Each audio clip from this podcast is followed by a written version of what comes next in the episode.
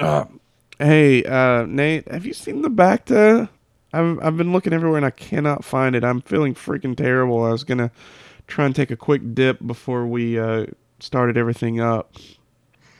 When you say "Have I seen it?" are you asking that literally, or are you actually meaning "Do we have any?" I mean, like, do we have any? No, we do not. I thought that like I just ordered a ton the other day.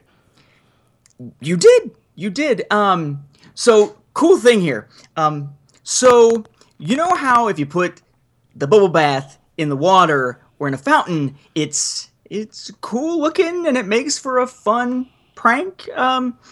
So a couple of us thought, you know, if it works with soap and soap makes you clean and better, maybe Bacta would be even cooler to dump in the fountains. Um, didn't really work, but I think we have a new market for a health drink. Okay, when you say a couple of us, you really just mean you, right? Uh, yeah, pretty much. Enjoy your stay at Cloud City Casino. What have we here? I suggest a new strategy. You truly belong here with us on Cloud. Don't get excited.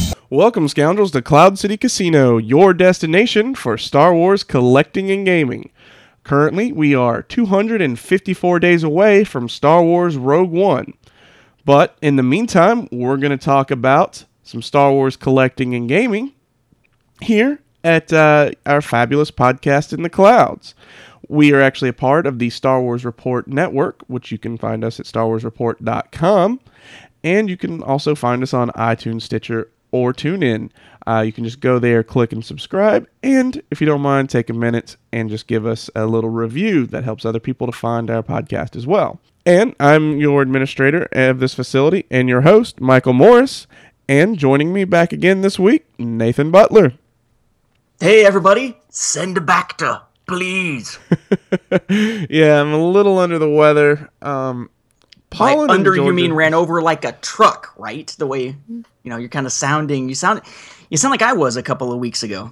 Oh man, I think it's this pollen. It's so bad. It's Yeah, those so who have bad. never lived in Georgia don't know the power of the pollen. When you wake up and your car is covered by this yellow, nasty dust every single morning, and you mm-hmm. know that a nice chunk of that type of stuff is also getting into your body system when they're giving you weather reports in the morning that include the pollen count, you know you're in a different world now. Yeah, it's it's pretty pretty fantastic when you're like, uh, the weather is always terrible. It's either too hot or too cold, and then on those nice days, get ready for yellow snow and not like pee. I mean like pollen. Sorry, I was trying to make. I was trying to get back to the whole illusion of uh, Somehow it being like weather, and then I'm like, no, nah, whatever. yeah, I, I will say it's been it's been absolutely gorgeous the last few days. But yeah, accompanying any time of really nice weather in Georgia, you've got a lot of pollen coming in. So my wife and I will open up the windows, we'll open up the, the little deck door, let the breeze come in, and by about seven o'clock, both of our heads are just absolutely pounding from the pollen and such. But it's nice while it lasts. Yep. So, oh well. But uh let's talk about some madness again. Yes, we've got an update on This Is Madness from StarWars.com. My brackets are still all kind of screwed up. I've stopped really tracking it on a day to day basis. But basically, here's where we stand. As of when we're recording this uh, on Thursday, the 31st of March, we had Obi Wan beat Padme, which is probably not a good thing. There's probably a better way to phrase that. Um, R2D2. He said Anakin did it. Yeah, Anakin did it. Uh, R2D2 beat Sabine Wren, but then Obi Wan beat out R2D2. Luke beat Hera. Han beat Chewie, but then Luke beat Han, uh, which I found kind of surprising given The Force Awakens and all. And then Obi Wan was defeated by Luke. So right now, Luke has entered what you might call the final four. Then we had uh, Yoda beat Finn.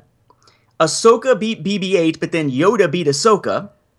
Rey beat Ezra, Leia beat Poe, and then Rey beat Leia. So the next big matchup to get into the final four will be Yoda versus Rey. One of them will go up against Luke. Then on the dark side, we had Vader beat the fifth brother, Jabba beat the Seventh Sister, then Vader beat Jabba. We had Palpatine beat Ventress, Maul beat Tarkin, and then Maul beat Palpatine. And in the first matchup there, heading into the Final Four, we had Darth Vader and Darth Maul up against each other, fittingly, I guess, given uh, Rebels having its season finale with both characters in it. And Vader came out on top, so he's our first dark side entry into the Final Four. And then for the rest, the other quarter or so here of the uh, the brackets, we had Kylo Ren defeat Jango Fett, Dooku defeat Phasma, that Dooku defeat Phasma, and then Kylo Ren defeat Dooku.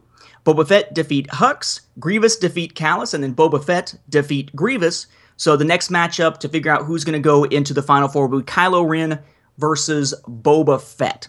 So it's really just a matter of a few days left. By the time next week is out, we should have a winner in This Is Madness, the unspecified Star Wars character tournament where no one's quite sure what it's based on, but everybody wants to vote. Yeah. Yeah, it's no one knows the rules and nothing really seems to matter but go.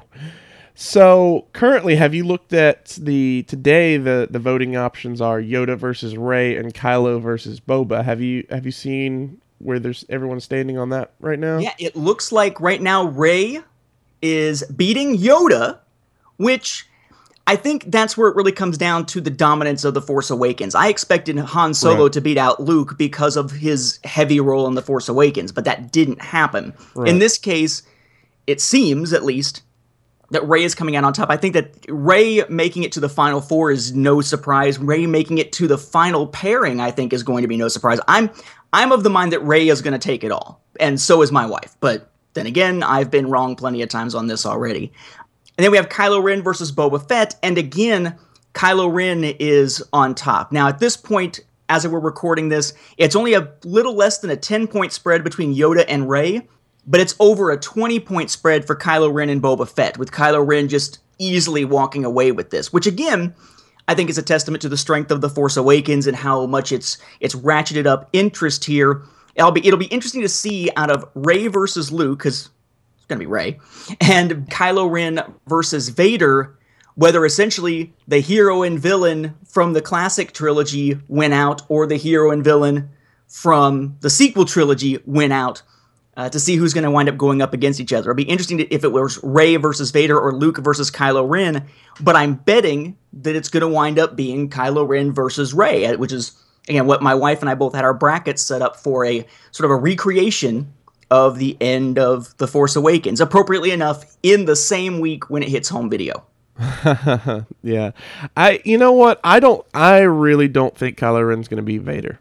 I Luke versus Rey, I'm a little more iffy on, but I think Vader's probably still going to beat um Kylo and then I think whoever I- think just my opinion, I think Lightside's going to take it this year. I don't know if it's going to be Rey or Luke. I'm leaning a little more toward Luke, but I don't think I don't think Darkside's going to win it all this year. I, I, I think Kylo's probably going to beat, or excuse me, I think Vader's probably going to beat Kylo. Uh, but who, who, whoever does win that one, I think is going to lose out to uh, the light side user.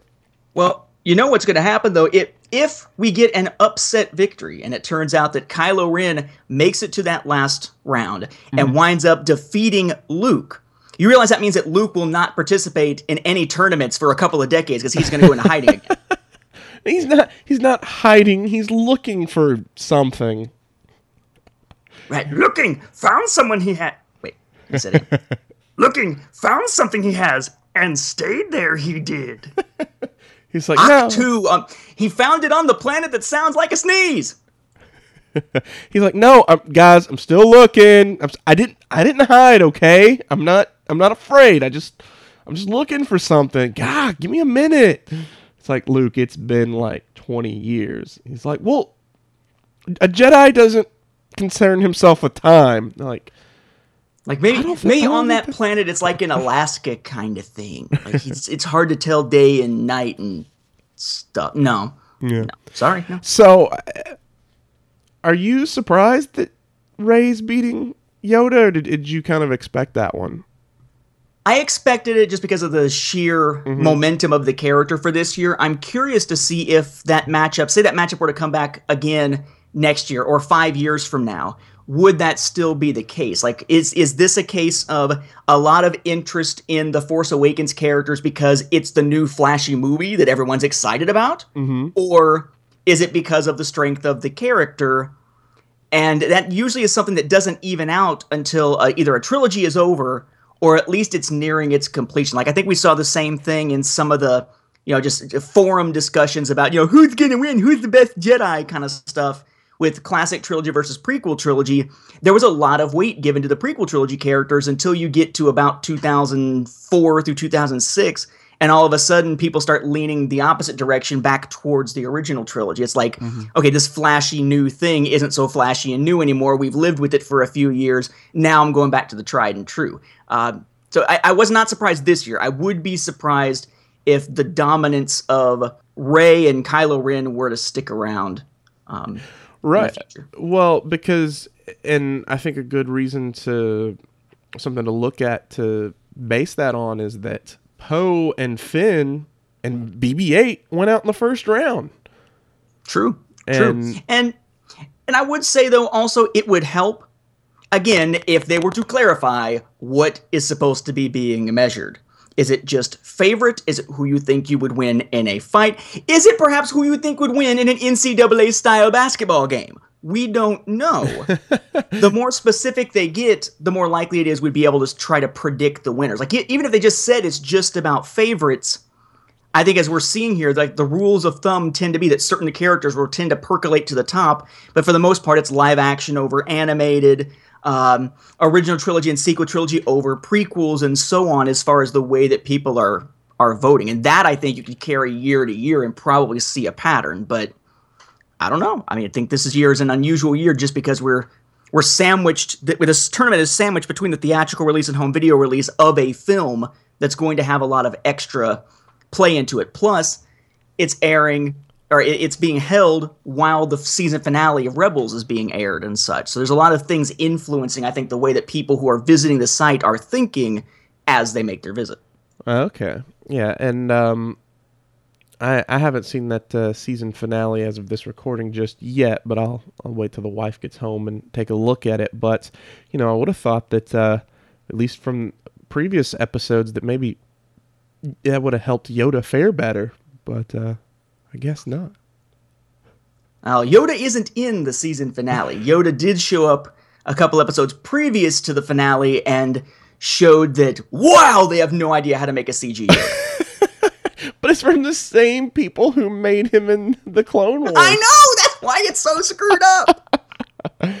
Was it that, that Barrett said in our recent uh, Rebels Roundtable penultimate episode, Yoda needs braces? I mean, Yeah. really? Yeah, I think um was that you that, that mentioned that um you thought the Phantom Menace version looked better than this? Yes! Yeah. I'm kind of like, I, like, because the Phantom Menace version of Yoda, I was just like, wow, Yoda really changes, but he's got about three decades in which to change, right? Whereas in this case, I looked at Yoda and I just went, damn! like too too soon, too much, There's like, too there's fast. no rationale for me on why Yoda looks that way. I was just like, whoa! and he's, Uh, he's walking around with the gimmer stick. He's walking around with a cane because he has all kinds of injuries from falling from a tree and hitting every ugly stick on the way down. yeah, and it's you know that that's one thing is I I, I do love that show and uh you know I, I think I'm one of the the which I, I think people are pretty positive on it, but I I stay pretty positive. I, I like a lot of what they do, but. I can't justify that Yoda. it just Well, does not look Yeah, good. And if you thought Yoda was bad, I'll give you one thing that I, I'm going to call it a minor spoiler, an extremely minor spoiler, because I think it was even in the preview stuff for the finale. If you thought that some of the things like the puffer pig were ridiculous, try the ability to spin a double bladed lightsaber like the Inquisitors have and use it as an effing helicopter, Looney Tune style. They're doing it throughout the entire finale. You think I'm joking? no, they're using their lightsabers as friggin' helicopter blades. yeah. Stupid! I'm waiting for there to be some kind of explanation. It's like, well, it's because they have like uh, in their boots they have repulsors or something, or or you know Cad Bane style technology, or maybe there's a repulsor inside the handle, so it's not so much that it is a helicopter blade, it just kind of looks like it or whatever. Uh, or we're gonna get a special, special, special edition at some point of Revenge of the Sith where Grievous just starts spinning his blades and goes zipping off into the stratosphere. Sweet. But I digress, I suppose. I'll get a chance to vent on how stupid the helicopter thing was on the final episode of Rebels Roundtable when we record it uh, this Mm-hmm. weekend. So I um you know since we're already off on that track a little bit, I didn't I never got the well, not that I never got, but I thought that spinning blade thing was supposed to sort of compensate for them. Um maybe I, that's just the way I took it of like, oh, they're not these aren't your full Jedi, right? That they were just sort of force sensitives or whatever, and that's why they're inquisitors. And so that's to sort of compensate for them not being as great at lightsaber combat. But then you find out, well, the Grand Inquisitor, uh, which was just the the one, no, he was he was a temple guard. Like he was all about being a Jedi Knight and stuff. And but apparently, for some reason, he needed the helicopter blade saber. I think it just it was it was a gimmick. I Oh, mean, okay. I, if, from an in-universe standpoint, yes, uh, it's so they have this uniform weapon that they can use with uniform training or something. But in reality, what was it? Was a freaking gimmick. It was like giving Maul a double-bladed saber in the first place. It was like giving Kylo Ren the the halberd-looking saber thing. It was a gimmick to look cool, and now they've taken it to the Bugs Bunny nth degree. All right. Well, that's really all I have um, on that. I did have another question, uh, but I flat out forgot it. So, uh, well, I guess what we can do is just move on over to the Holovid and discuss sort of what's going on in gaming right now. So yeah, from a video game standpoint, there's not a whole lot since the last time we recorded. I have finally broken free, I think, of the curse of Star Wars Uprising because I've found a YouTuber who is actually documenting every story mission on a daily basis. So maybe I can break my addiction of actually playing the game and grinding and just watch that so I can get what I need for the uh, for the timeline. But apparently the Act 2 missions do go up all the way up through level 100, which is unusual because except for the first batch of missions uh, where it went up I believe to level 40, what they've usually done is they've raised the level cap and they've only taken the next batch of missions for that update about halfway to that cap, and then the first missions of the next update are for people who are at the level right beneath that that previous cap. So there's sort of some overlap here, but there doesn't seem to be overlap at this point. And we haven't really heard anything big yet about the third act coming in the near future. This does pretty much wrap the story up. Uh, but there's quite a bit still to go. I would just, I would highly recommend if you are trying to play those higher levels, don't do what I did focus on upgrading your tier 2 gear, tier 2 only, your tier 2 gear long before reaching level 100 because I've spent a lot of time just grinding and trying to get my player rating up because all of a sudden level of your character isn't what's making the biggest difference in being able to go to the next match. There are some giant jumps in player rating when you get to those last few missions where if you haven't upgraded your gear or found the right crystals, you're just screwed, which again is part of why I'm probably just going to start watching it instead of playing it. Um, but otherwise, Uprising seems to be kind of in a holding pattern as we wait to see what comes next with the next act. The big news, of course, though, and what's coming out on Tuesday, the day that this episode is being released for non season pass holders, is with Battlefront, the release of Outer Rim, which released previously for season pass holders. And I know I talked a lot about that last time. Michael, you finally got a chance to play around with Outer Rim 2 now, right? So I have, I, still have not actually paid the 50 bucks for it, but I did hop on here recently, got to play with the new updates, and even got to uh, see Greedo and Nien Nunb running around in the uh, heroes versus villains.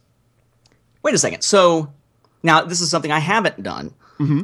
Ever since I got the season pass download for it, when I've been playing, I've tended to just jump into the outer rim modes. I haven't gone back into the regular modes, the regular playlists yet. So are you saying that in Heroes versus Villains for the regular playlist for the non-season pass holders, they've updated that also to have all four of the heroes and villains on each side. It's not just an outer rim version of that. So what it's looking like is that, which I, I need to pay attention to to see if that's actually the case. Um, but I know it's at least some of the time it'll be three three on three.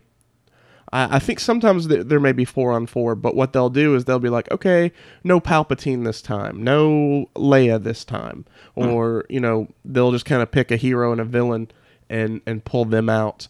But they've kept it balanced. So for instance, they're not going to be like no Darth Vader, but Luke is still in there. You know, they'll.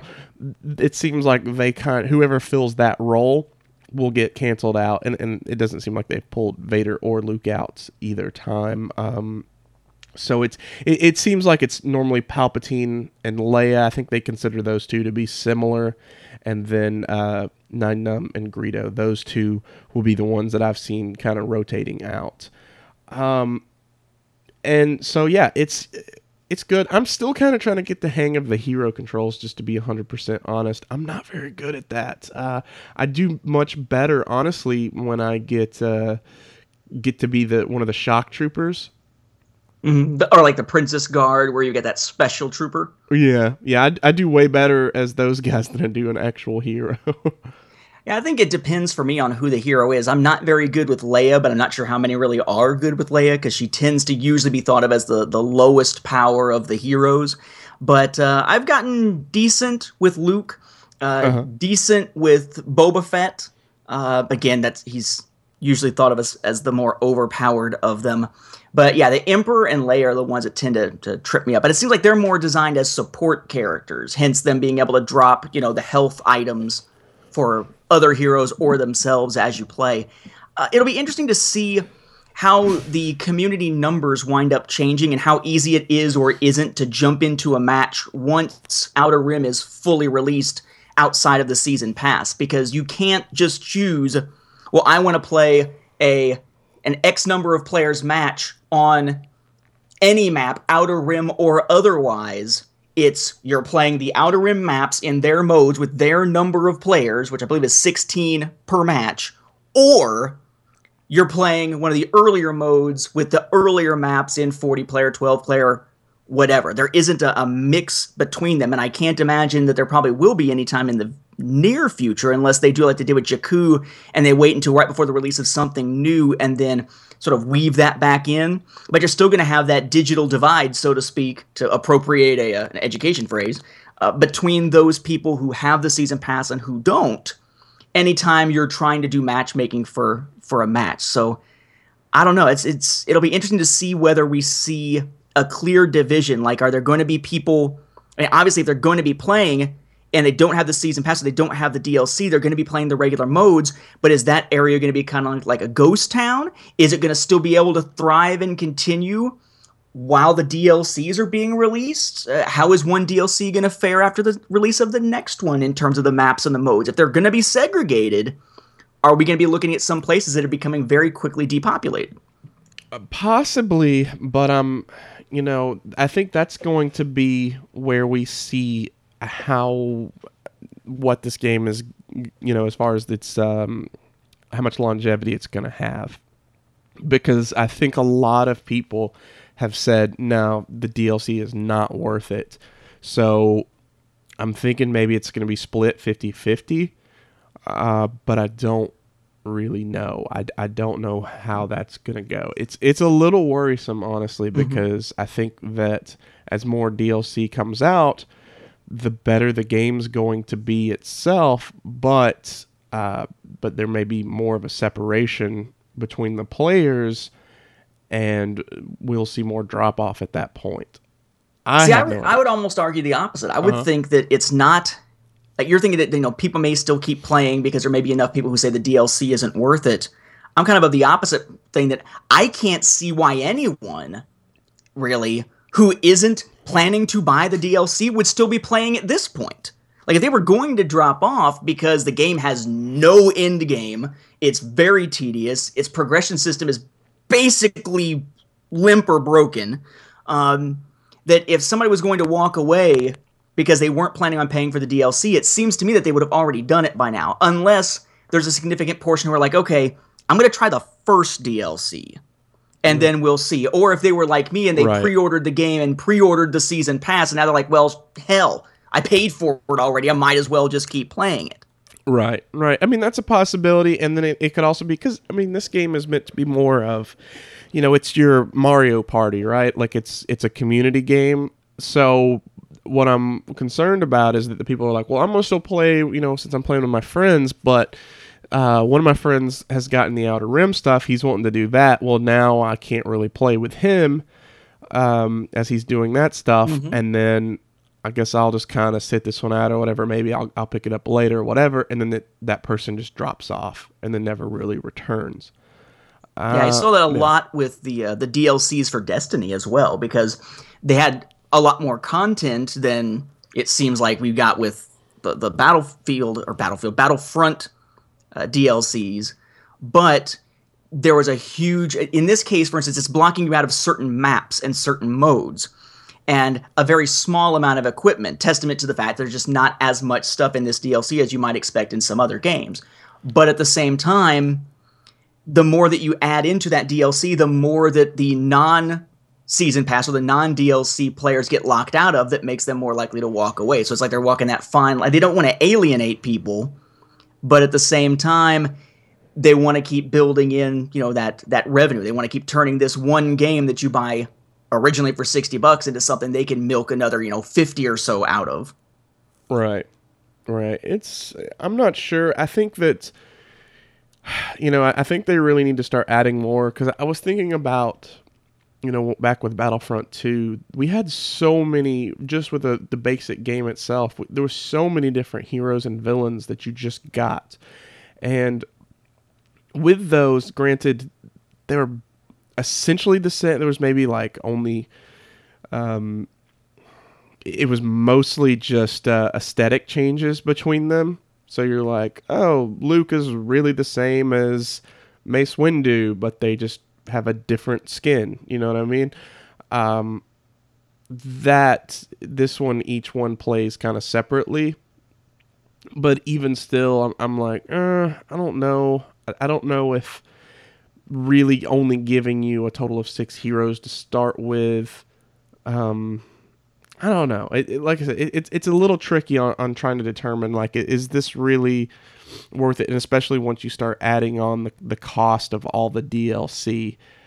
Um, you know, certain things that I want to see is you know more spaceships and stuff. I think that as we get going through the game, that they shouldn't just say, "Oh, we threw in some more levels, we threw in some more characters, and we threw in some more game modes." They should also say, "You're not just flying around in an A wing or a Tie Interceptor or X wing or um, X wing." You know, they're like, "Okay, we threw in Y wings." Granted, I know Y wings are supposed to be slow or whatever, but then again, they're not exactly keeping things the way they should because uh, Tie fighters don't fire ion torpedoes. So That you know, too. I gotta say, I to me, I'm very concerned about where Fighter Squadron goes from here. Uh-huh. I'm hoping that that's going to be a focus in a later DLC, like the Death Star DLC, Yeah. perhaps. Give us some focus on some new ships. Give us some new places to play for that. Because there was nothing at all for Fighter Squadron or for any of the big Yep. map modes in this DLC. But I'm concerned because if you look at the way they've changed the layout, I mentioned this on the last episode. Fighter Squadron is a 20 player game.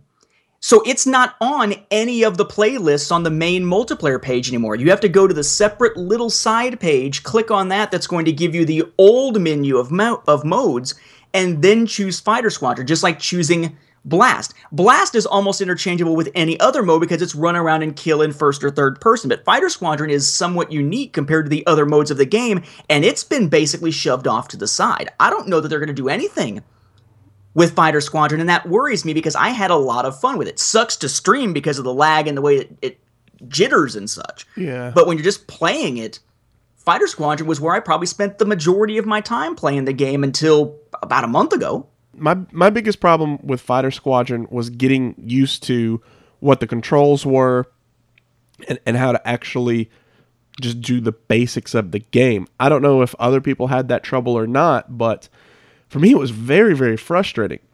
Once I finally figured everything out on my own, though, I got really good and like very, very quickly. So I like that one just from a standpoint of like, I feel like a boss flying around in whichever ship and just lighting people up. And I would like for them to kind of continue and give you more, not just your basic fighter ships, but let's see some more hero ships too. I don't know what they could go with, but it would be cool for them to add something in there. Yeah, it's definitely an, an area of great potential for growth if they were to capitalize on it at this point. Um, but it's so different than the other ones, I'm not sure that they will. I, I would imagine we'll probably see the addition of new ships as power ups that you can pick up in the other modes before we'll see any kind of extensive retooling or revamping of Fighter Squadron, unfortunately, because it's a I mean it's a great mode. It's the closest thing we have to starship combat in the game. We don't have anything in space, but at least we've got some dogfighting within atmosphere. Right. And I have I mean I know a lot of people are like it's got to be in space. I don't really care. It doesn't it doesn't bother me. That's all sort of background stuff. The thing is with space is that you because you have to sort of set up parameters and stuff and and the atmosphere can make it more difficult because there's more stuff that you can hit and everything. If you go back to the first Rogue Squadron game, you didn't ever win space in that game. Everything you're constantly flying X-wings like on Tatooine, like flying around low, you know, and um, like that. That's fine. That doesn't bother me as much. But I really want to see more than than what we're getting as far as the actual fighters. That that's the biggest thing. You know, I, I was just trying to think of like, okay, what can they do? They don't want to go into the Force Awakens, so they don't want to throw any ships in from that, or they don't want to go back to the prequels, so that's fine. But here's an interesting. What about seeing the Ghost? Why not throw in, you know, the Ghost from Rebels? I think that would be a cool ship to throw in besides the Falcon. Um, perhaps we could see, you know, something else that might be interesting. Throw in Darth Vader's Tie Fighter. You know, it's a little bit smaller, so and you know maybe quick. You know, have some different uh, mechanics to the way it plays in comparison to some of the other hero ships. I, I don't know. I, I think there's some some ships that they could go with. I really want to see them do that stuff as far as whether or not it's on a different planet that you're flying around or if you're out in space that that doesn't really bother me as much because like i said i think it's the, the main focus should be on the actual mechanics of mm-hmm. flying around and is this actually fun is this smooth does everything play the way it should Right, which is of course by comparison, you've got a lot of space flying in Disney Infinity 3.0. And that space flying is freaking awful. Especially when they're not giving you clear objectives. That's uh, there are two spots in my live streaming, I think it's two, in my live streaming of the uh, uh, the Disney Infinity 3.0 Star Wars play sets where I just go basically on a swearing rant because the game just gives you no direction whatsoever and has ridiculous controls that don't work well with the mechanics. And flying in space, particularly when you're at the Battle of Endor, my god, those are some horrible controls. So on the plus side, as much as people complained about the flying controls initially in Battlefront, they are leaps and bounds beyond those in the other next gen Star Wars game right now, Disney Infinity 3.0. It's not necessarily about where you're flying, it's about whether it feels like it works, which plays into the mechanics, as Michael was saying. Right, right. So that's cool. I, which I mean, I still like the Disney Infinity game. I have to be honest, say I haven't. That's been more of a collecting uh, focus for me rather than an actual Oh. gaming focus. But You know, I realize we've actually got some news. Okay. we haven't had. I was thinking, whoa, there's not really a lot of news this week. uh, they have announced that mere months after having released a late release, because it wasn't with the rest of them, of Disney Infinity 3.0 for the Apple TV system, which is not really a gaming console. They released it with the little pad and the figures and the full blown game, and you had the special controller that you got with it to play on Apple TV. Yeah, apparently that has been a spectacular flop, so they do not plan any further updates to the game for 3.0 um, on Apple TV, which is a big thing because what they've said is that they're not doing a new year iteration of Disney Infinity as like 4.0 later this year. They're going to stick to adding content through things like Marvel Battlegrounds, different play sets, and game updates to the current game 3.0, which basically means that if they're not going to even update the game, that means that you're stopped either at the Star Wars content or maybe at Marvel Battlegrounds. I'm not even sure if Marvel Battlegrounds got the update added to the Apple TV version so that someone could play with the brand new stuff they released in the last month or so. But apparently, yeah, Apple TV. Who would have thought? People didn't want to play console games on their Apple TV. Duh. Or as the French say, le duh. Yeah, it's. Well, I mean, I I can kind of see it. I'm I'm a little surprised because you know Apple TV costs like a hundred bucks in comparison to a four hundred dollar gaming system. so But you don't buy it. I mean, you get a gaming console and you get it for the games and you use it for the streaming services. You don't buy an Apple TV thinking I'm getting a gaming console. To me, that's just as Right. ridiculous as um, is it the Roku 3 that comes with motion gaming remote? I'm like, I'm not buying a freaking Roku so I can act like I'm playing a Wii. If I want a Wii or a Wii U, I'm buying a Wii or a Wii U right. why why does Roku need motion gaming? So I don't know. I found it I weird when they first announced it, and I mm-hmm. still find it bizarre.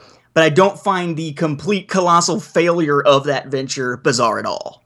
so here, here's my mindset from it. For, for us, it doesn't, you know, it doesn't really work. But so I'm thinking, like, let's pretend for a moment like we're parents with young kids, and we're more concerned about like, all right, I really just want to get to Netflix or whatever, and then you see, well, okay, the Roku version has like this little gaming thing. So little Johnny can instead of out burning things, I can say, okay, here here's some games to play, but without that the extra cost of having to go out and buy him a dedicated system or something like that. With the Apple version, you can say, well, I already have an Apple TV, or, or I was thinking about getting something for my streaming content here's something that I can just get for the kids without having to buy the dedicated system. I think it f- from that aspect it makes sense. That's totally something that my parents would have done when I was a kid. But I don't know. It feels like I, I, I was sort of of the mindset that if you've got someone who's got the younger kids and you're trying to give them something to use for gaming, you're going to hand them your tablet, or you are going to, you know, actually have a game system. Even if you buy like a used game system, a low end game system, buy them a leapfrog, whatever. It seems strange to me that you would spend. I mean, what, and a hundred bucks or whatever on an Apple TV for the Apple TV purposes. And understand, as someone who uses an Apple TV frequently, that thing's got enough issues of its own when you're trying to use it just to do what it was designed for. uh, Um, but then to pay another hundred dollars to get, because that's what it costs at this point, another hundred dollars for the Apple TV Edition starter pack seems. I don't know. To me, that seems counterintuitive. If your whole thing was to avoid spending a lot of money on gaming for the kids, I don't think they're going to be getting the Disney Infinity 3.0 pack to be able to do that. I'm thinking they're either going to spend a little bit more and get a Wii or a Wii U, like an older Wii or a Wii U, or they're just not going to be buying anything like that at all. It seems like a weird thing. It's almost like the to an, to a degree from a gaming sense, it's almost like the niche that unfortunately the PlayStation Vita fell into. Because the PlayStation Vita was designed to be almost a console level experience in your hands, and it's got some fantastic games on it. Killzone Mercenary, uh, the Uncharted game that's on it. It's, it's a really good, solid system. But because of its price, because of what it's designed to do, it was it's it wasn't quite the lower end things like from a price standpoint like a 3DS. So people weren't buying it for the kids because of the lower cost. And at the same time, it wasn't quite up to par exactly with the PlayStation 4, Xbox One stuff once they started rolling out. So the Vita just kind of died on the vine.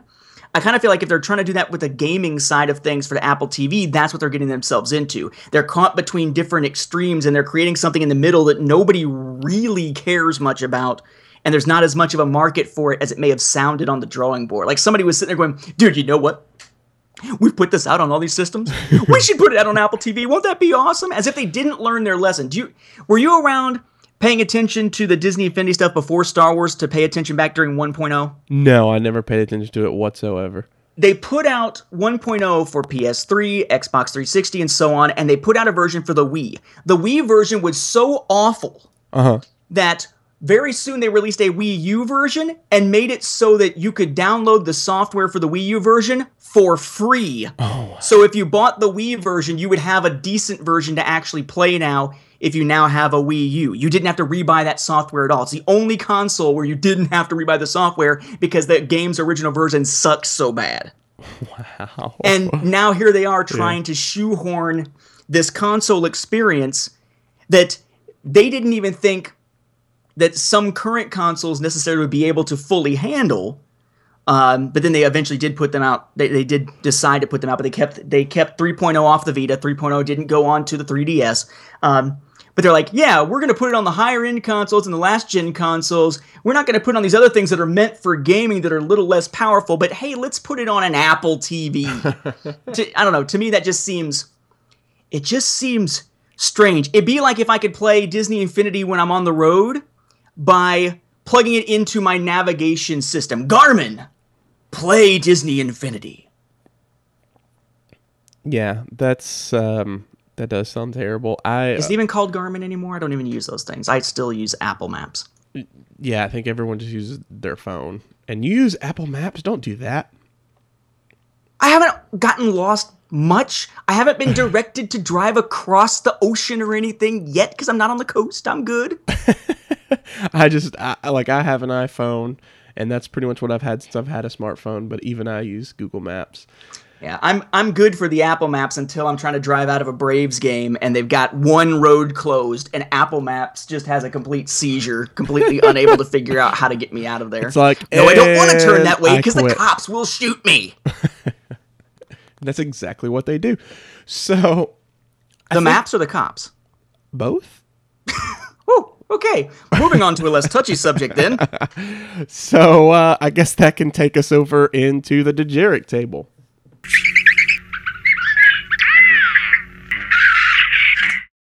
Let's see. As of this release date, the Star Wars Rebellion game is out, and that means I played it this weekend, and I had lots of fun. I guess I don't know because we recorded in advance.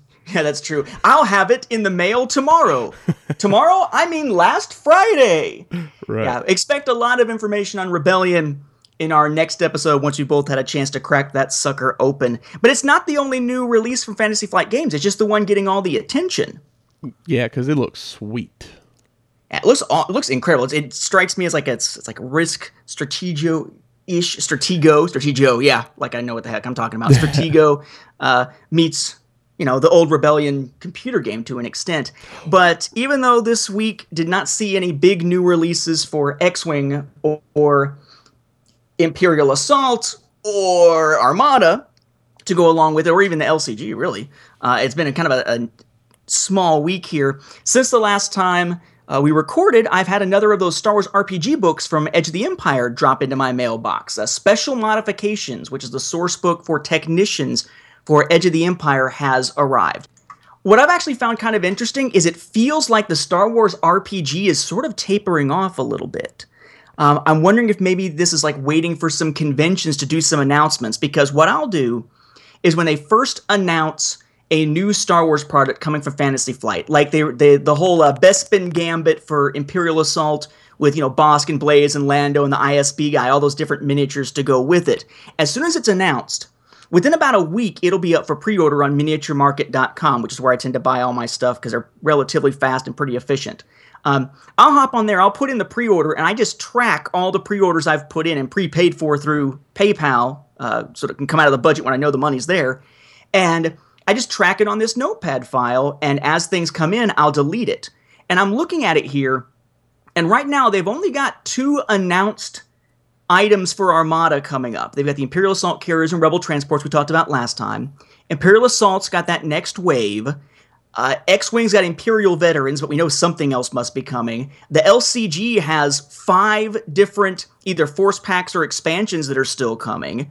But when I look at the RPG, there is nothing right now listed for pre-order at all uh, that seems to also mean that has been announced at all. Uh, if if this is an indication. Uh, for Edge of the Empire, after special modifications, there is nothing listed as new up for pre order for Age of Rebellion. Um, there is nothing listed except for Savage Spirits up for pre order for Force and Destiny. It seems as though the RPG line is hitting the brakes. Usually, anytime I look at my pre order list, there's at least two or three things under each category. But now those categories for the RPG are basically barren, and I don't know why. I mean, am I missing something? I mean, you've you've been around the miniature stuff a little bit longer and have played the RPGs stuff, I believe, a little bit more. Um, is it usual for there to be just a, a complete dead spot in the schedule for the, RP, the, the RPG materials from Fantasy Flight? Um, to my knowledge, no. I mean, it's they've because there's been a ton of books come out, especially because there's been three different versions of it. You know, like you mentioned, out of the RPG, it's sort of three different games that are all modular. Right. There's and the- there's and at this point there's one one source book out Mm-hmm. there that's been announced and that's on pre-order at places and that just strikes me as I, don't know whether to be fearful for the product line or if they're just in a slump or maybe they got stuff out a lot faster than they thought with things like Nexus of Power and special modifications and and Mask of the Pirate Queen and all that stuff recently but I sit back and I got to scratch my head. I have no idea what's going on with them with the RPG right now, or RPGs right now. So do you you want to know what my theory is on the the matter? Please, because I'm clueless. I honestly, I so I can't say this for sure, but I can tell you that I have heard from reliable sources that a lot of times, a lot of the delays and things that we've experienced in in certain times with, with uh, Fantasy Flight has been Fantasy Flight saying we're ready to go, like let's do this thing, and Disney being like, hold on, let let's review this let's go over. You know disney seems to be I, I don't know what the, the correct word is but they they'll really put the brakes on something.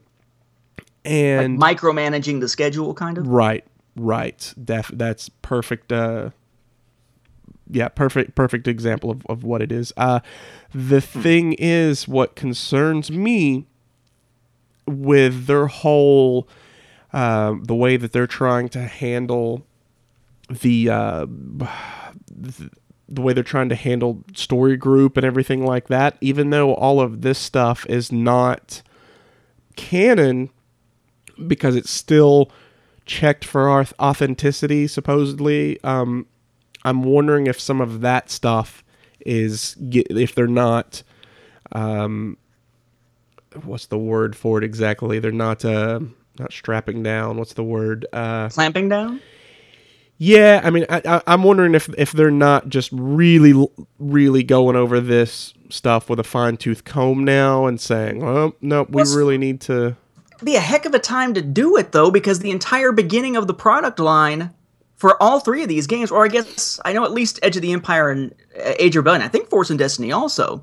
I mean, these were things that were in motion and released way before there was a change from Legends to canon. So they've got all kinds of stuff in them that are Legends based and whatnot. And now it seems like it's a mixture. And some books are seeming to suggest that, well, it's kind of more legend stuff, or it's, now it's kind of more canon stuff, depending on where you look in which book, in which book's little description of a special section. Um, I don't know. It's if they, if they are starting to go through with more of a fine tooth comb, I would be happy to see them maybe come out and finally say, okay, after this point, any books published after this date, consider them canon. Right. But I don't. I don't know. I don't see that happening because of how much confusion that would cause with the previous. I mean, the whole reason, um, or the whole reason, part of the reason why we got something like Star Wars Volume Two by Brian Wood from Dark Horse, and uh, books like Razor's Edge. You know, those two things were unmitigated crap with a lot of fanfare. Well, you said Uh, Brian Wood. cr- like like crap wearing a, a, a party hat. Um, was this whole well we need to make sure it's all accessible to others and then we had the big canon legend shift which was partly to avoid clashes of continuity as they produce new things with those mindsets in precedent it would seem odd for them unless they're just going for like a reboot or something or restarting the rpg as one line that's canon or something it would seem weird to leave this thing kind of out there in print and say, yeah, well, as of now it counts. As of before it didn't. Oh, put a label on them? no, because it's just going to confuse people. It's like when they tried to do the years ago. Uh, folks who were fans of the EU may remember that they tried the Infinities label. The idea was that there had already been stories that were parodies or otherwise apocryphal, stuff that eventually was referred to as in, as in non canon, when they revealed to us that hierarchy of canon levels. Um, but for a while there, they thought they could just slap the Infinities label on stuff and make that basically the this is non continuity, or in the case of Tales, some stuff is in continuity, some stuff is not. It's sort of case by case basis, but since it has some stuff that might not be, here's an Infinities label. The problem was that obviously they weren't going to go back and reprint all previous materials with an Infinities label on it if it was meant to be Infinities. So it just wound up confusing people. Just like now, there are a lot of books from the Legends era that are getting reprinted with the Legends label on it, but not all of them.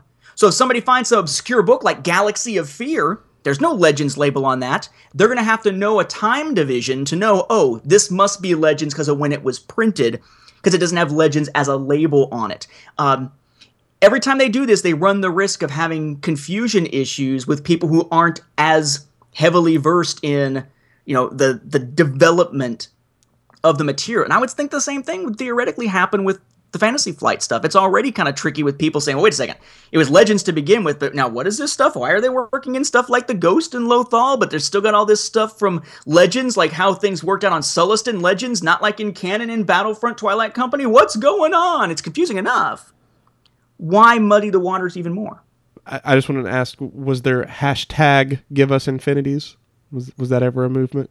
Uh, no, no, there was never a hashtag give us infinities. If, if anything, it probably would have been, oh my god, get rid of the infinities symbol. Actually, it's, it's funny because I got to be sort of part of the rehabilitation of it because whenever, when I wrote for Star Wars Tales, it was Star Wars Tales 21. It was when Jeremy Barlow picked up the series, and when he picked it up, the idea was he was picking up after Dave Land, and the series was actually meant to end.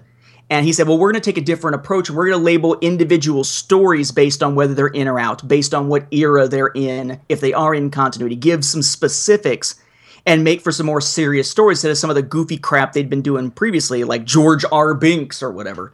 um, and it wound up sort of this idea that, yes, you can use infinities, but you have to be specific with it. But by that time, it was 2004 and we were kind of in the waning days of anybody actually caring about the Infinities label and trusting it to mean much of anything unless it was actually something like a new hope infinities or empire infinities that were true what if stories. Um, it was just something that was never used well because it was very difficult to use accurately retroactively given the breadth and scope of material that they had already released over the span of, of many many years. Just didn't work So you're saying that you're the one who was responsible for White Darth Vader? No, I had nothing to do with White Darth Vader. okay, all right, just just just clear.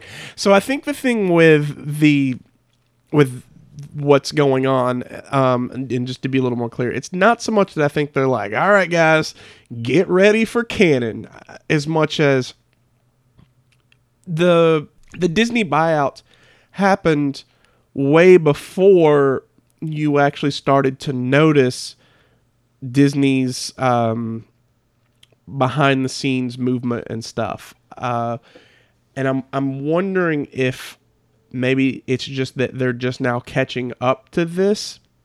There was so much that was already planned, so much going on, and before they could actually sort of get in there and say, "All right, this is what we're wanting to do. This is how we're we're going to go with it from here on out."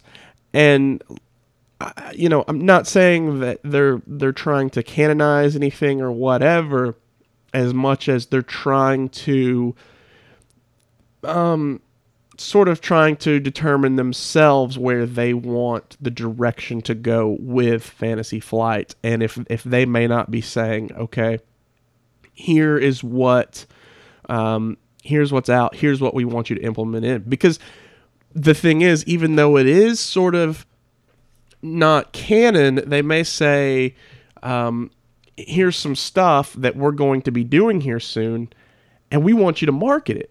You know, we don't really care that it's not a part of the same thing, you know, that, that your thing doesn't really fit in the current universe per se, because but it's sort of does because it's Star Wars and so therefore this Star Wars ship can fit in your Star Wars game. So we want that ship to be there or we want this type of character to be there or, or something around a- along those lines. Not a hun- not saying that's a hundred percent it but I think those could be sort of um, some varying reasons. Just for example like we've noticed we've been seeing a lot of rebels stuff in the games lately. You know the uh, the tabletop excuse me the X-wing game has gotten some uh, rebel ships all the way going back to the Gozanti, and the card game is also getting stuff. I wouldn't be surprised if Armada's not about to to get the Ghost or something like that in it as well. Though I, I'm not. As, Wait, isn't isn't the isn't the transport character the Gozanti? Isn't that one of the two new ones? That You're right. Rebel transport. Yep, yep. You're absolutely right. It, yeah, so so that it's making its way into Armada. So it would not surprise me if they're not trying to to do things along those lines with maybe the the RPG, Right. or they may just be canceling it altogether. I don't know. I don't know. I I don't know. It just seems to me like I'm trying to figure. I was trying to figure out as you were speaking which and which uh, metaphor worked better. Is it that the genie is out of the bottle now they're trying to shove it back in, or is it something about trying to make someone unpregnant? I haven't quite figured out exactly which metaphor I want to go with. But either way, it seems like this is sort of a. It's been a while that these have been out. It seems strange that now they would be trying to wrest some control over it. But I don't know. you know, we'll we'll see. Hopefully, all this is is just they're waiting for maybe the next big big gaming convention or celebration or something to announce this huge new you know line of stuff. Um, but it seems like they released a whole lot of stuff in just the past about two to three months, and now it's down to you know crickets, crickets, Right. as they would say. But at least we got special modifications finally. So uh, they did have one of the things that had been announced quite a while ago on pre-order a lot of places for quite a while has wound up uh, in our hands so savage spirits is left and we'll see if anything's announced uh, before that shows up And Imperial Veterans is on the boat. Awesome. Though on the boat means a lot of different things for fantasy. That could mean days it could mean weeks. Right, right. I mean, it is coming from China, but yes, the that's the new Imperial Veterans expansion for X-wing is on its way sometime. tiny starfighter miniatures crafted by tiny child labor hands That's right. No, no, no. Just Chinese. Just Chinese. Does not mean it has to be child labor if it's coming from China. China, China, China. China. It's it's all about China. Cause see, we don't win anymore. We got to win against China. We got to produce more Star Wars miniatures of our own, and we need to build a wall to keep out the Chinese. And you know what we're gonna call it? The Great Wall of China. Yeah, they took the name, but screw it. I'll put Trump on. Oh, never mind. All right, man. So that's that's pretty much it for the Holo table. For our, for our character focus, we're going to go ahead and pick IG88 for this week. Who are you? Han Solo. I'm captain of the Millennium Falcon. I'm Ahsoka. I am C-3PO Human Cyborg Relations. I'm Luke Skywalker. I'm here to rescue you. uh, IG88, of course, made his first appearance back in The Empire Strikes Back. I don't have too much uh, as far as like little fun facts like with Wedge from last week, but um, a lot of people already know, and we've actually talked about it previously. His head itself appeared in the cantina for New Hope. It was um, actually came from like a, a I think it was like a, a fighter engine or something like that from World War II. Um, and I, believe like it was from the same parts that they even pulled uh, from for Obi Wan's lightsaber. Um, I always kind of in my head just sort of looked at that as that uh, Wuher, I think his name is the the bartender. Like he just really did not like droids, so he's clearly made some of his equipment out of droid heads. Um, I don't think they've ever put that in canon or anything, but they freaking should because that's a good idea. At least I think. Um, but besides that, he was not in the Clone Wars cartoon series, but there was the IG 86, which were very similar to him. Um, let's see. Uh, besides that, of course, you know, he was one of the ones looking for Han, and he was on the uh, executor uh, in Empire Strikes Back. He also had, as far as I know, four different versions of himself. There was uh, IG88A, B, and C, and you can actually And D. You said four, and then you said ABC. That's right. I'm learning to count. Uh, ND. So, and you can actually play as those characters in the tabletop game, uh, the Star, the X-wing tabletop game. So you can pick to pilot the IG-2000, his ship, uh, any of those different ones, which most people play. There's one of them I can't remember which one it is, but it never gets any play. But I think like B and D or B and C, those are the ones you play. I think A never gets any play. That was that was the coolest part actually about him in Legends. So we didn't really know a lot about IG88 besides him just sort of appearing in various stories as his bounty hunter self, but he really didn't do a whole lot. He didn't get a whole lot of, you know, mental dialogue or anything like that until Brian Wood's Star Wars Volume 2 where all of a sudden IG88 is somehow having all kinds of heavy internal goofy monologue. Uh, but it's interesting that when they finally came out with the somewhat delayed Tales of the Bounty Hunters, you had this story, uh, Therefore I Am, the tale of IG88. And it's the one that really introduced this idea of, well, why, why do we have these different stories from like the Marvel era? Why do we have these different instances of the props showing up where it seems like IG88 was in these different places at different times? And instead of doing something to try to weave things together and make it one consistent character going through these places, they came up with this idea of four different IG88s, uh, ABCD, uh, from Holowan Laboratories and, and taking over Mechis 3 and whatnot. And uh, you had one that winds up being destroyed by Fett on uh, Cloud City. Another is the one that confronts Fett in uh, Shadows of the Empire, you know, in, the IG 2000 up above Tatooine as Boba's trying to bring Han. Uh, third one, I forget. I think that one was was that another Cloud City one? I, one of them always escapes me because there's four to keep track of. But the coolest one was that there was one that essentially embedded his mind, so to speak, into the Death Star 2 and came active right near the end of the Battle of Endor. So you actually technically are seeing when you're watching Return of the Jedi and the Death Star blows up, it's actually the destruction of that version of IG-88 also. It was weird, but it was really cool and something that made IG-88 unique, but not something they've really invested the time into developing really at all yet in canon. So whether they're going to do the kind of split personality thing again, or if they're just going to keep it as one droid, one body, one mind, that's it, it kind of remains to be seen. Um, he, they just haven't really given the character much focus. I'm assuming that once the Marvel series gets up to Empire and then continues on, maybe we'll probably see him a little bit more. But so far, very different approach these days than what they had back in the heyday of the the Bantam era uh, Legends continuity. Right. He's actually now he's since the the move away from Legends, he's one of the ones who's received the least amount uh, and by least I mean practically nothing. Um, he was not featured in Clone Wars. I mean, even Dengar was in, in the Clone Wars cartoon. Um, in fact, as far as right now, the only thing outside of the Empire Strikes Back that he was really in is the Galactic Defense uh, mobile game. And I haven't even played that, so I have no idea if it's just like, oh, that's IG8 running around there. So that's kind of a shame because IG88 is freaking cool, and I'd like to see more of him. Um, I remember, wasn't he, um, wasn't he kind of like the main antagonist? Uh, I mean, well, not obviously not the main antagonist, but uh, he was kind of like uh, Dash Rendar's Boba Fett. I was thinking. Kind of, yeah. They used one of the different versions of him. In fact, that may be the one that gets destroyed that I was having trouble remembering.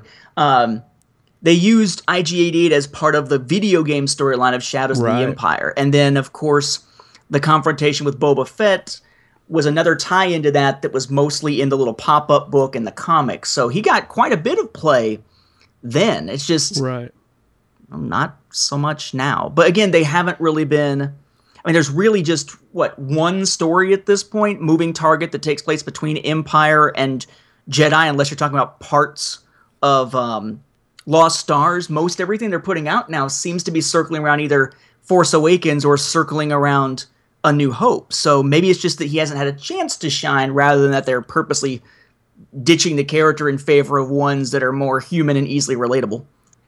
Uh, possibly, yeah. I mean, it's I, I would I'd love to see him. I'm, uh, I'm talking about that. I'd love to see him in a um, moving target type story where he's the the main antagonist of of one of those little short stories. I think that would be freaking cool. Um, but yeah, I don't know. I just I want to see more with him. Now you mentioned you liked him being downloaded into the Death Star 2. I actually really did not like that, and that seems to be either a love it or hate it type of thing. Well, it was just it was weird, and it was it wasn't something that had a heavy influence on Yeah. the story and didn't get referenced very often. But it was of all the ways to go. Here's this this machine mind that's going all matrixy, like.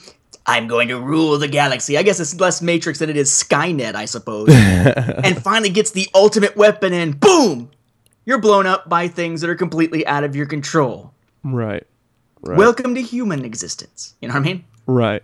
Yeah, cuz and that's the thing too is now you actually he was not even in the Dengar and Boba Fett and um, Bossk were all in Jabba's palace in uh, Return of the Jedi. And now Dengar and Boba Fett were not easily visible, but they were in the background. But Zuckuss, IG88, and 4-LOM were not there, so it just kind of makes me wonder: is like, are they dead now? Like, is that like what happened? You know, like I want that story. They're in retirement. They, they, we didn't get Han, but we found something else. Got a great payday, and we're done. Star Wars variant of the Three Amigos. That's what they're doing. They're out there going up against Space El Guapo. Right? You beer swelling pig! You son of a motherless nerf! Son of a motherless nerf? We need that. We need that story. All right, so that's gonna do it for our character focus. The only thing left that we really have is the vault.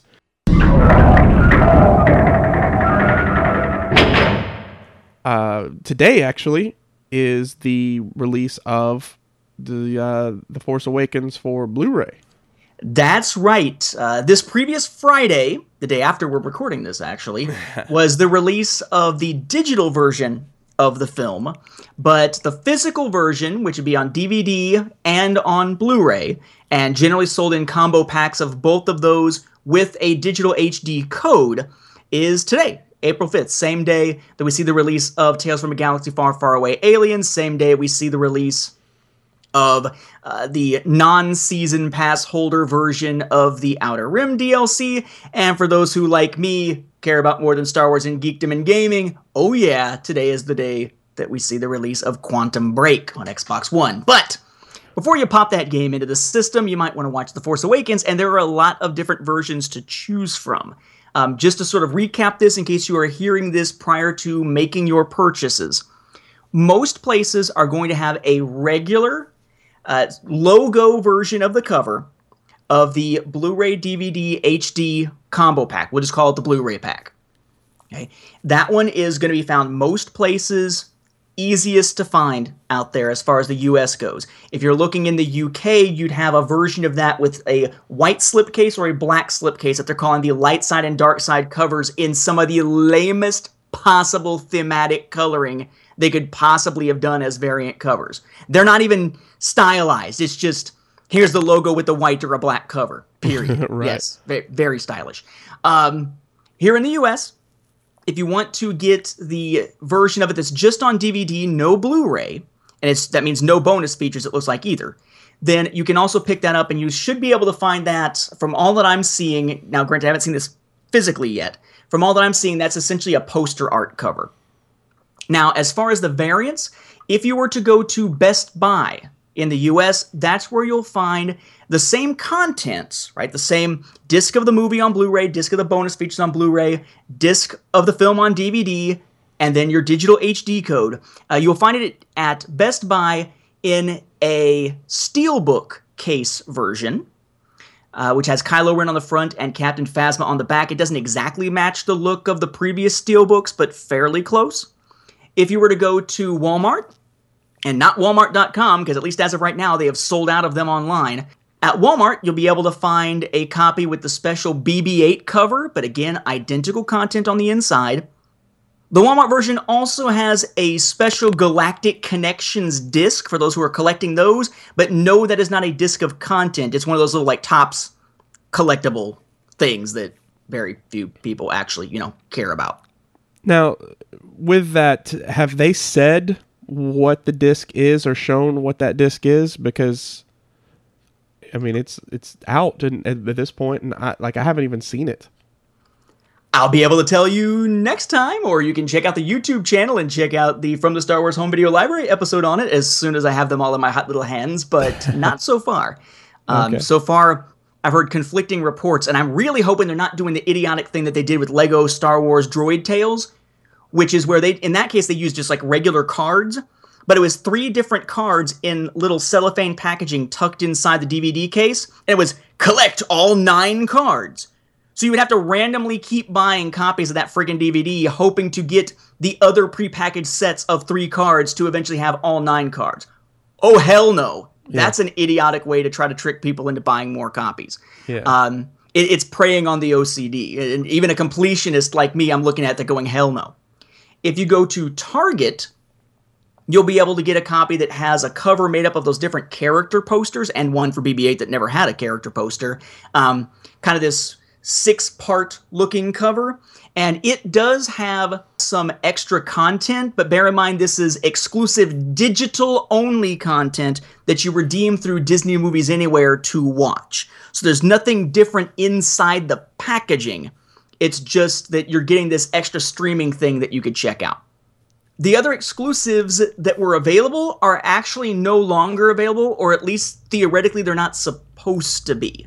Um, if you were to have ordered through the Disney store as a pre order, there's a set of three lithographs. Granted, these lithographs are basically just images from the film, and they're not even great images from the film, but there's three lithographs that you get free from doing a Disney store pre order, along with getting a little thing for I think it's $10 off another Disney store purchase in the future. Yeah. Speaking of Disney Store, you may have also put in pre-orders. Yes, they are shipping the uh, Kylo Ren Light FX figure as well right now for Disney Infinity 3.0. Um, the other pre-order thing that you could could have done is that digital pre-order set, that so-called limited edition digital movie pre-order pack, which was just that cardboard thing that you could pick up at Walmart and Target and such. Uh, that includes the code for the digital movie and includes the little three basically crappy little cardboard versions of the movie posters pretty much um, neither of neither the lithograph set nor the movie poster one was really seeming like something that caught a lot of fire and really became something people were dying to get it seems though that the things are really kind of split now there's a lot of diehard fans looking for the steelbook a lot looking for that extra target content a lot looking for that bb8 cover so it seems like the fervor has all been over those physical editions uh, and not really about pre-order bonuses in this case. It's about what do I get on the day of. Right, right, and uh, you know, to me, I have to say because I, I went into my Disney store recently because they were doing a buy one get one half off, and I'm like, cool, give me some of those elite sig- figure, bleh, give me some of those elite series figures. But I, they had up, they had those little lithographs actually out, and I was like, man, I kind of want those. Because the one I saw, of course, was Rey with BB 8, where she's sort of looking up at the TIE fighters um, in uh, Takodana. And I can't remember the other two, but I remember just. Like that, there's a. Han and Chewie we're home shot. Yes, there's a Kylo Kylo Ren sort of making his way on Takodana shot. It's the, it's the stuff we've seen in publicity photos for the film though over and over again. It's just they just don't feel it's like having the other one be just like little cardboard versions of the movie posters. To me, what am I going to do with them? And they don't feel like they're really special enough to warrant hunting down. Granted, as a completist, of course I hunted them down. But only Right, because I'm right. a completist, not because I thought they were very cool. Well, I, I wouldn't mind like framing them and throwing them up in my toy room, but that's just me. But See, we're doing that. We're doing the reason why I'm I'm actually kind of happy to have all these digital codes, these redundant digital codes, because I've already got the di- the digital pre-order code. I don't need four freaking physical copies with pre- with digital codes. Um, is that we're gonna be able to put those codes in and pick up another set to those Disney rewards of the little character posters because the character posters come in a set of three where they're double sided. So if you want to actually show all six sides, you need two sets of them. And my wife is like, we need to do that for a Star Wars room when we finally get a house. Right. Um, so now it's just like, you know what? There is a purpose to having five or whatever it is digital copies of the same stinking movie. Right, right. So with the Target one, you know, I I know it's not, and a lot of people have, have been upset about this, but I know it's not the actual disc that the content's on. But I really don't care as long as I can get to it and access it. You know, it'll take me a second to kind of figure out how to go about doing that. But as long as I can access that, I'm cool with it. Like, I, that's fine. I don't care. I just want the content and uh, and- and so many people seem to go, "Oh, I'm not doing that. It'll just end up on YouTube anyways." And it's like, from the way I understand it, don't hold your breath on that. But then also, it's just like, well, you know, I would rather for sure have it instead of having to go to YouTube and then maybe later it not be there if I want to access it later. I just, for me, okay, it is. It's not on a disc, but whatever. I mean, at this point, dude, I've become so used to current technology that I'm like, ah, disc. I gotta get up. Like with uh, like with the um the Blu-rays for the Lord of the Rings. I was looking at getting those, and I was like, okay, yeah, you know, I'll do this, and then I'm like, wait, these are split into two different discs as well. Like I understood that with the DVDs, but why are we doing that with the Blu-rays? Aren't they supposed to be able to fit like way more information than those? I don't want to get up anymore. Like I'll just do this digitally. I'm not I'm not going to get up to change a Blu-ray disc. That's ridiculous. So I don't care as much for for, you know, how I get it as long as I get it. That's the only thing. I just want that extra 22 minutes. I think it's a question of are you getting it to watch it or are you getting it to collect it? Because the same thing came up when they had the digital HD release of the other six films. I guess it was like April of last year because they put out some new bonus content as they are with this Target content. But it was streaming only. Uh, you could buy the movies like from iTunes. You could buy the movies and download the movies, and you've got copies of the movies in case you need them.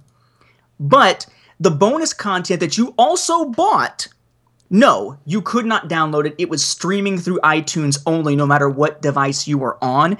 And that angered a lot of people. One, because they didn't really make that clear to begin with. But two, because they were buying these movies for like the upteenth time, so they would have a copy of that bonus material on their computer so that they could watch it anytime, so they would have it sort of archived as part of a collection, a digital collection in this case. Now, granted, from the standpoint of access, it's not that big a deal. You either go online and you get it, or you get it off of there. But you still have a little bit of the fears of, well, what if this stops being available? What if this company goes out of business and so forth? You know, how do I get access to my content?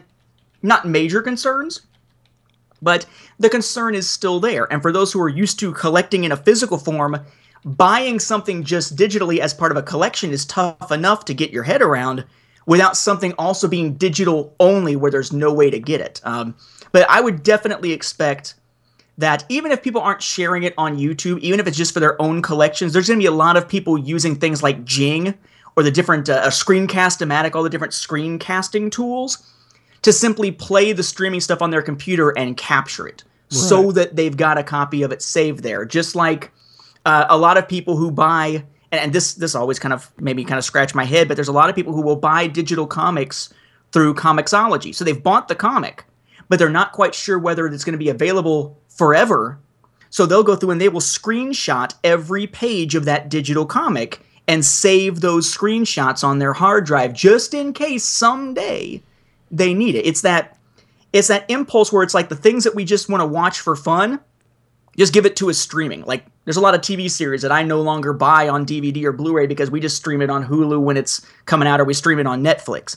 But for something you collect, it's a little bit different and there's just this need for if not a tangible copy in the best case scenario at least one that i know i've gotten i can back up so it'll always quote unquote always barring computer failures be there uh, that i think is where a lot of the streaming only frustration is coming from Right, right. I guess we'll do a quick shout out.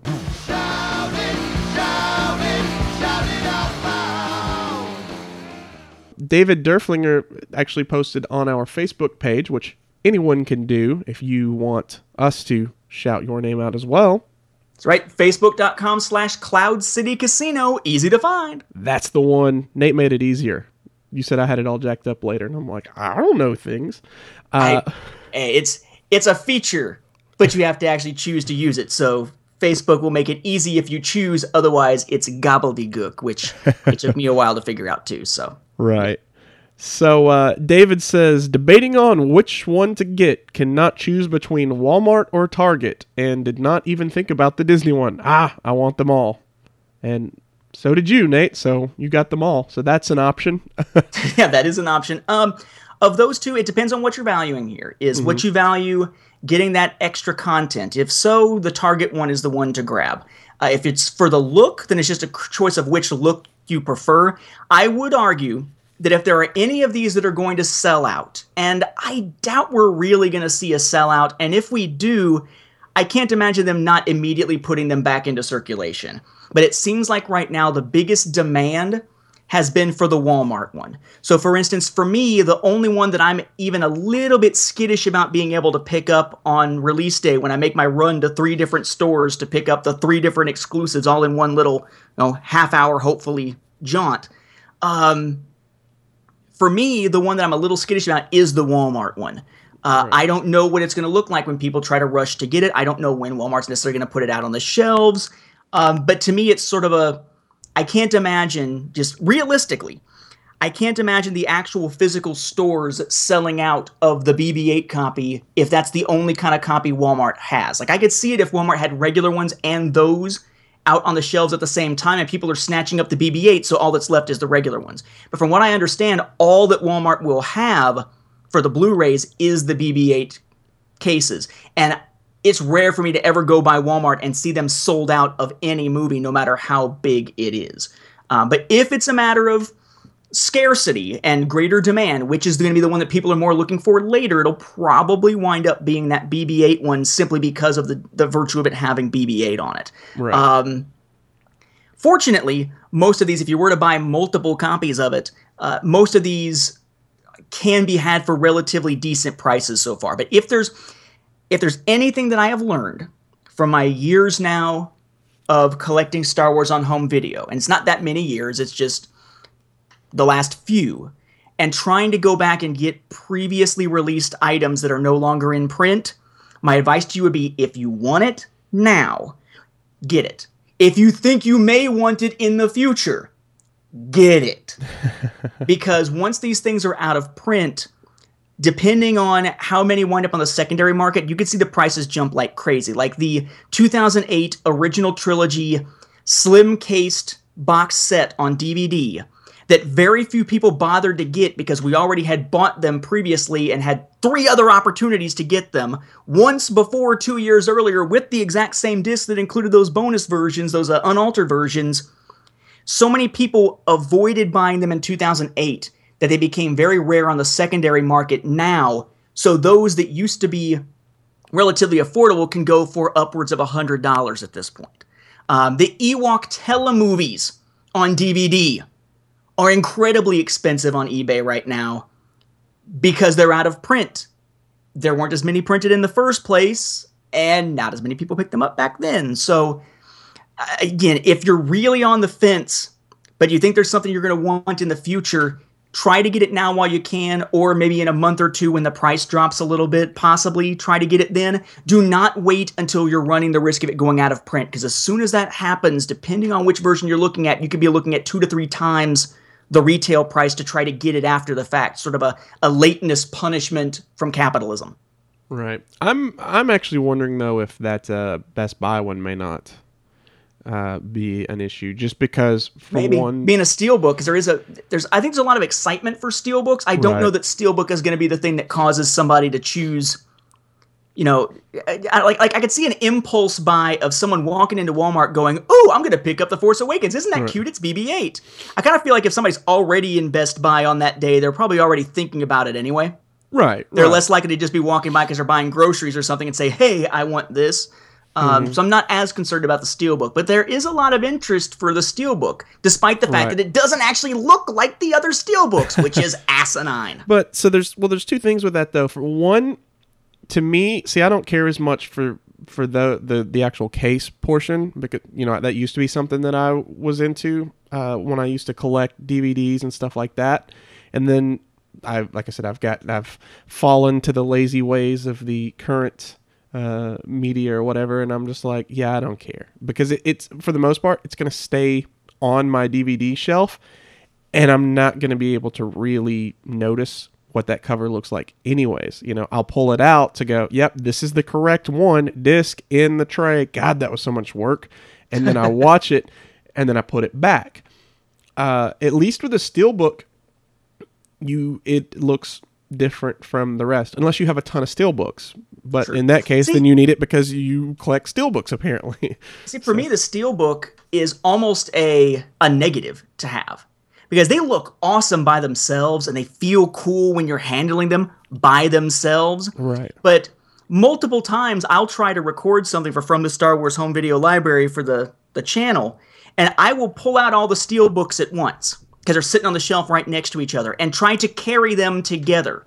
Steelbook next to steelbook is slippery, extremely so. They will squirt out of your hands like you're mishandling a bottle of ketchup. Um, so to me, steelbooks, as cool as they look, if you're going to have multiple steelbooks that you're trying to keep in a collection together, I'm almost of the screw it mindset because I they're just a pain in the butt to try to carry together. Uh, Right. I don't know. Steel. That's that's part of why I've never really gotten the appeal of steelbooks. Is I mean they look neat, but if you're collecting them, isn't it like you're basically covering your entire home video collection in grease? That's a ridiculous imagery. Um, yeah. It, plus, you're giving your money to Best Buy, which no one should tr- want to do, anyways. Uh, to me, the thing is though, like I said, Best Buy is there's not as many Best Buy stores around as there used to be. So that one, I could see that one being a little more difficult.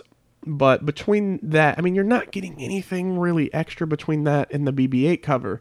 Uh, yeah, you get the little uh, Galactic Connections disc, but I mean, is that I don't know how many people that's really intriguing unless you already collect those Galactic Connection discs. Meh, you know. Uh, plus, like I said, we don't even know what the crap it looks like. Um, I you know, like I said, for me, it, it's easy. I'm like, just go with that Target one. The only other one that I'm like, ooh, I kind of want, or I just really want those lithographs, which you said that's done and over. Like that's you can't even get those anymore at this point. From what I understand, they were a pre-order only thing uh, through DisneyStore.com, or I think you, you can actually pre-order in the actual Disney Store. And I, I'm not sure you may even be able to walk away with them that day when you pre-order at the Disney Store. But just from the standpoint of the way they advertised it, their advertising constantly said pre-order, pre-order, pre-order. Like my wife does the whole Disney by mail you know, I'll get these movies cheap and then I'll buy this many more within X amount of months. And every time you send me something in the mail, I got to send you something back that says, no, I don't want it, or you're automatically sending and billing me thing. I think Right. it's called Disney Movie Club, which is a much more succinct way of saying it. Um, but this month's is The Force Awakens as the one that you would get if you don't if you you know don't turn in the thing saying no.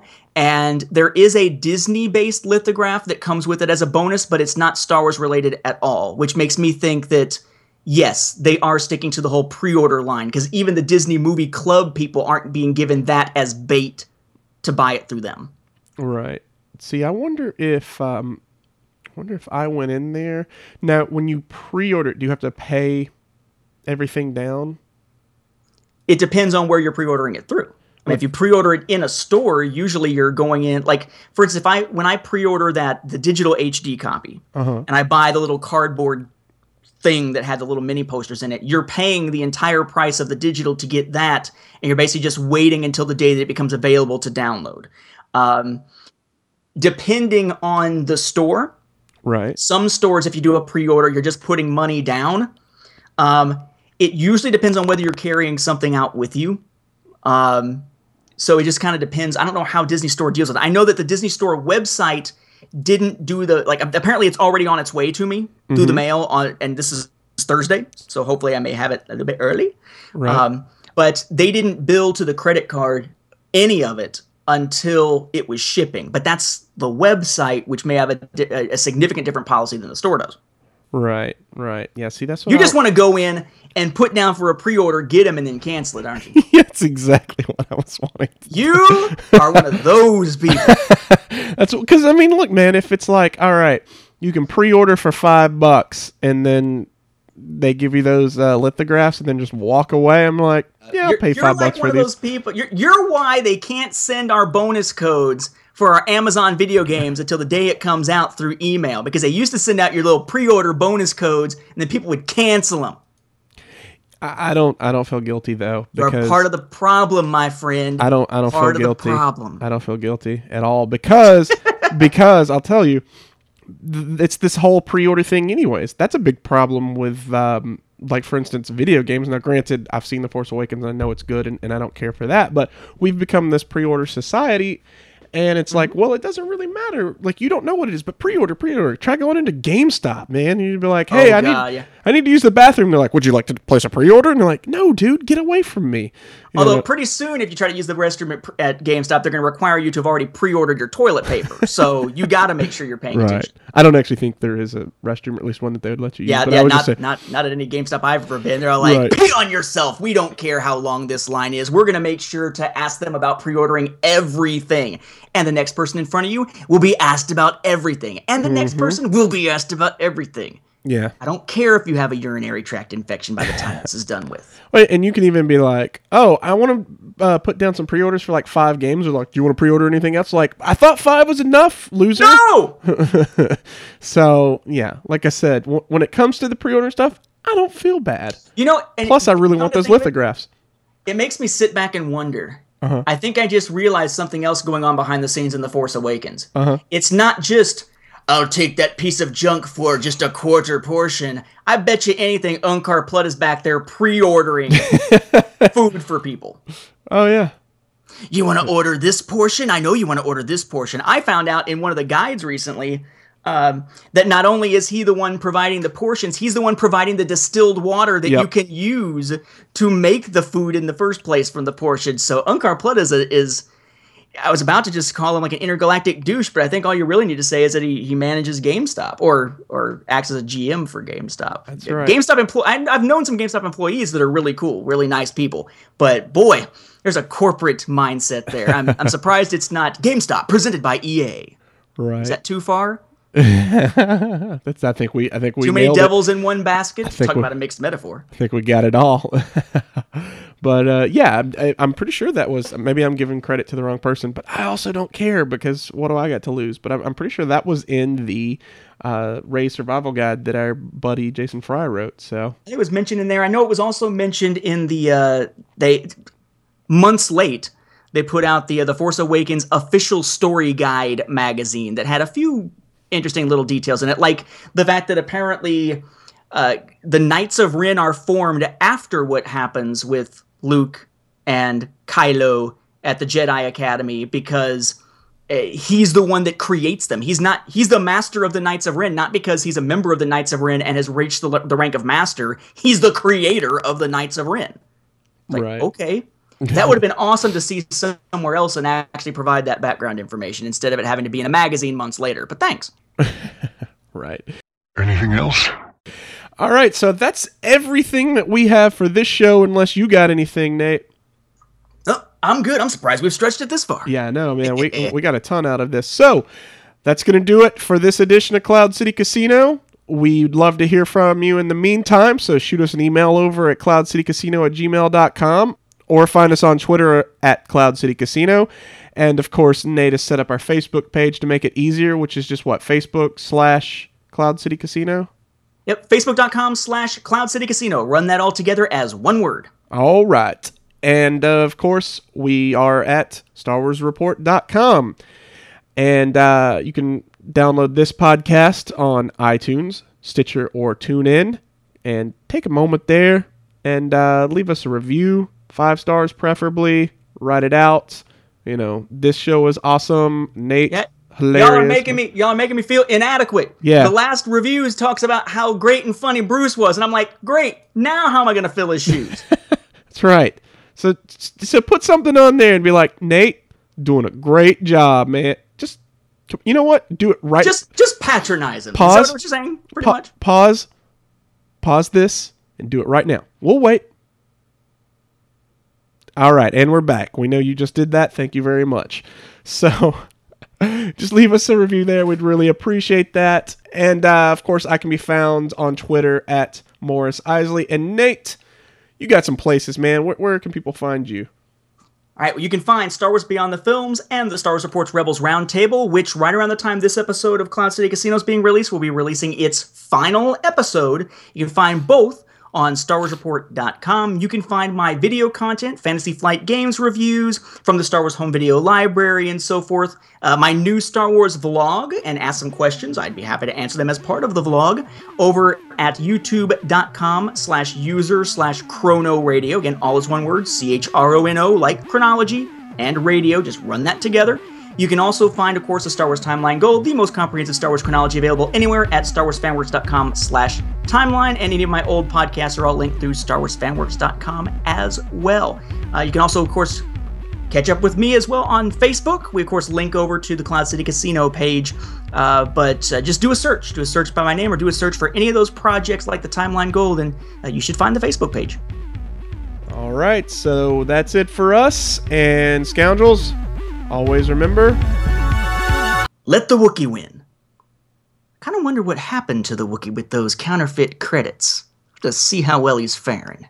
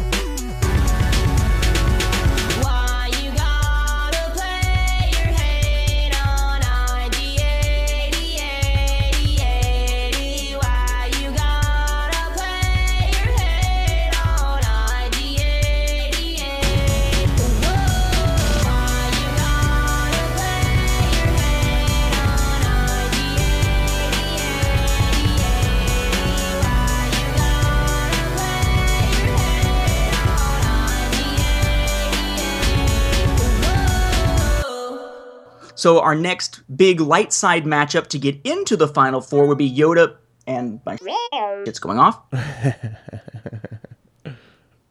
the his head itself appeared in uh, the cantina for A New Hope. Um, son of a bitch. This party's over.